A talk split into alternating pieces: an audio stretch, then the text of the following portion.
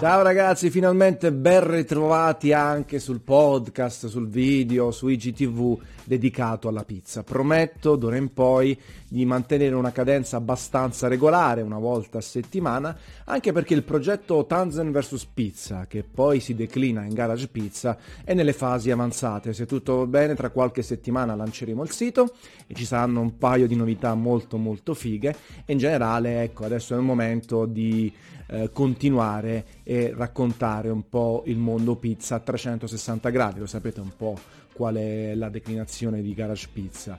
Informazione e formazione, una guida, ehm, parte diciamo giornalistica e parte di eventi, consulenze e progetti speciali. Alla fine di Pizza Milano e l'evento presso l'ambasciata d'Italia a Tokyo sono stati i primi due a doppio marchio di sapore Garage Pizza. Ci tornerò comunque in futuro, però chiaramente non andrò a tradire come è nato l'account Tanzan vs Pizza. Il grosso sarà così, semplicemente lo vedrete arricchito di link ad articoli, di qualche collaborazione, di qualche evento, di qualche video in più, anche perché mi sembra giusto espandere un account per non annoiarsi, eh, per essere sempre dinamici e ho sempre affermato come eh, questo account sia nato anche per esplorare, esplorare il mondo dei food blogger, degli influencer, le pizzerie, conoscere tutto, nonostante poi abbia scritto per diversi anni su Dissapore e su altri siti di informazione. Senza dimenticare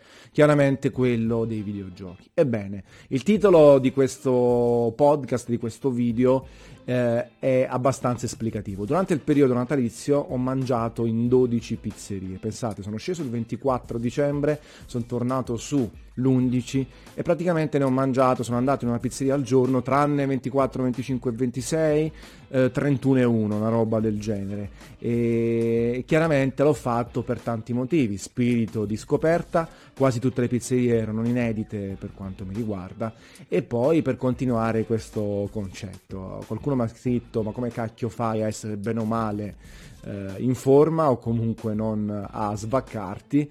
E l'ho sempre detto, mm, botta di culo metabolismo botta di culo, non è che ci sono grandi formule. Chiaro è che un minimo di sport lo faccio, faccio sessioni in cui non mangio carboidrati, ad esempio quando adesso sono tornato alla base sto evitando quasi del tutto i carboidrati e poi botta, botta di culo. E in queste 12 pizzerie eh, diciamo si è riacceso quel focolare, quella volontà sempre di scoprire nuove chicche, perché c'è questo difetto un po' da parte di tutti noi, sia uh, food blogger che uh, giornalisti che siti di informazione. Si tende a parlare sempre delle stesse pizzerie e si fa fatica invece a consigliare delle nuove chicche, anche perché poi la gente, io stesso e voi che siete dall'altro lato, uh, siamo affamati di scoperta, ci piace girare, scoprire nuove cose, provare più margherite oppure creazioni da parte dei pizzaioli che sono sempre più ardite, sperimentano sempre di più più. E questo vorrei che fosse sempre uno dei punti focali, uno dei capisaldi del, di Tanzania vs Pizza, ma dello stesso Garage Pizza, quello di consigliare chicche e non. E magari quando si parla dei big, inventarsi qualcosa di nuovo. L'ho detto già in altri podcast, ha poco senso mettere in classifiche banali e base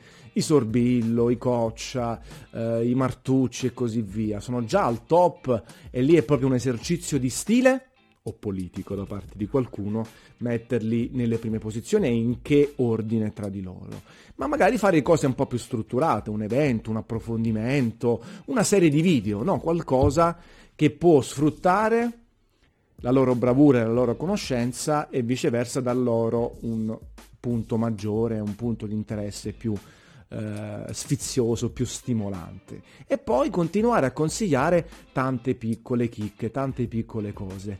Io rimango in quell'idea di fare un filtro a priori, raramente vado in pizzerie che lavorano male. Cerco di... Eh, c'è una lista infinita, ma come tanti di voi, no? C'è una lista proprio digitale con tutte le pizzerie che mi hanno invitato o quelle che ho individuato in città più o meno battute, Napoli, Caserta, Salerno, Milano, eh, ma anche in città più piccoline o in posti meno battuti da tutti quanti. Sicilia e Sardegna ce ne hanno di pizzerie buone, napoletane, italiane, ibride, quello che è, però si tende ad andare meno di là, anche se sono dei posti meravigliosi con tante persone affamate come noi. E, e, poi quindi ho questa lista infinita, faccio un filtro a priori, leggo recensioni e su TripAdvisor, anche qui ne ho parlato, cerco di studiarmele perché leggere alcune soltanto non va bene, è quasi una sorta di, di processo psicologico per capire se chi scrive il commento è stato vero, è vero il commento oppure no, se è stato pagato, se, eh, se è una roba così, poi vado, cerco sempre di leggere le recensioni negative per capire quante fondamenta hanno, fondamenta hanno e quanto poi eh, davvero sono potenzialmente veritiere. In più si guardano le foto, perché lì comunque un prima, una prima idea su come lavora una pizzeria ci può stare e poi scelgo. Di conseguenza, come ho detto mille volte, è difficile che troviate recensioni negative. Il tempo è limitato, lo stomaco è il mio. Voglio dare un servizio positivo e quindi eh, nemmeno ci sto troppo dietro. Anche la gente che poi mi dice sì, ma tu gli hai dato questo voto, non è più come un tempo, oppure ci sono andato io, la pizza era brutta, e anche lì è una variabile che non posso controllare, perché io vado un giorno e c'è una pizza. andate voi e ce n'è un'altra. Ritorno la stessa volta o tre volte dopo ed è peggiore o migliore. Anche se magari vengo annunciato, sono conosciuto, non cambia niente un po' di occhio c'è sempre per capire se la pizza che viene fatta a te è migliore di quella delle altre e se in generale la pizza con- eh, va bene.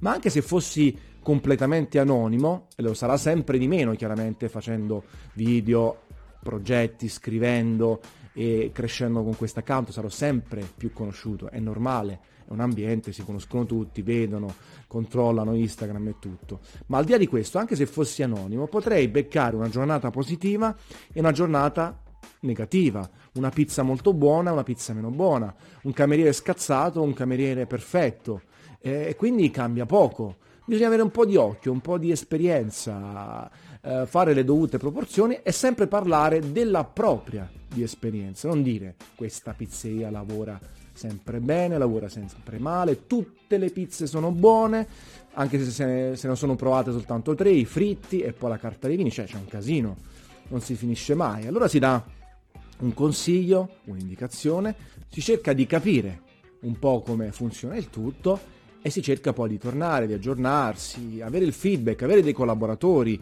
e anche voi, perché a me piace tantissimo quando mi scrivete mi date la vostra eh, esperienza, il vostro punto di vista su una pizza che ho provato io, oppure mi consigliate a vostra volta qualche luogo da provare, perché c'è veramente tanta carne al fuoco. Poi avete visto, a me piace girare il mondo, spesso in Giappone, all'estero, e quindi anche lì provare a scoprire qualcosa. Non si finisce mai. Quindi queste 12 pizzerie sono andate via, voilà! Eh, alcune già ne ho parlato sull'account, altre ho fatto delle storie, arriveranno meno male le recensioni di tutto, sapete cosa penso della pubblicità, mi sono cominciato a muovere e l'ho dichiarato apertamente, ho spiegato come dovrebbe essere, in barba a qualche complottista che subito ha dovuto metter becco, e si continua, si continua. Ecco, questo è, è stata una sorta di podcast di saluti per ripartire alla grande, per farvi trovare un contenuto e già dalla prossima puntata, settimana prossima, ho un argomento specifico di cui parlare, ve lo annuncio. Il pizzaiolo dove sta? Quando si aprono più pizzerie a nome di un pizzaiolo, come fai a gestire? La qualità, la presenza e tutto. Prossima puntata, nel frattempo una capata in bocca. Ciao ragazzi.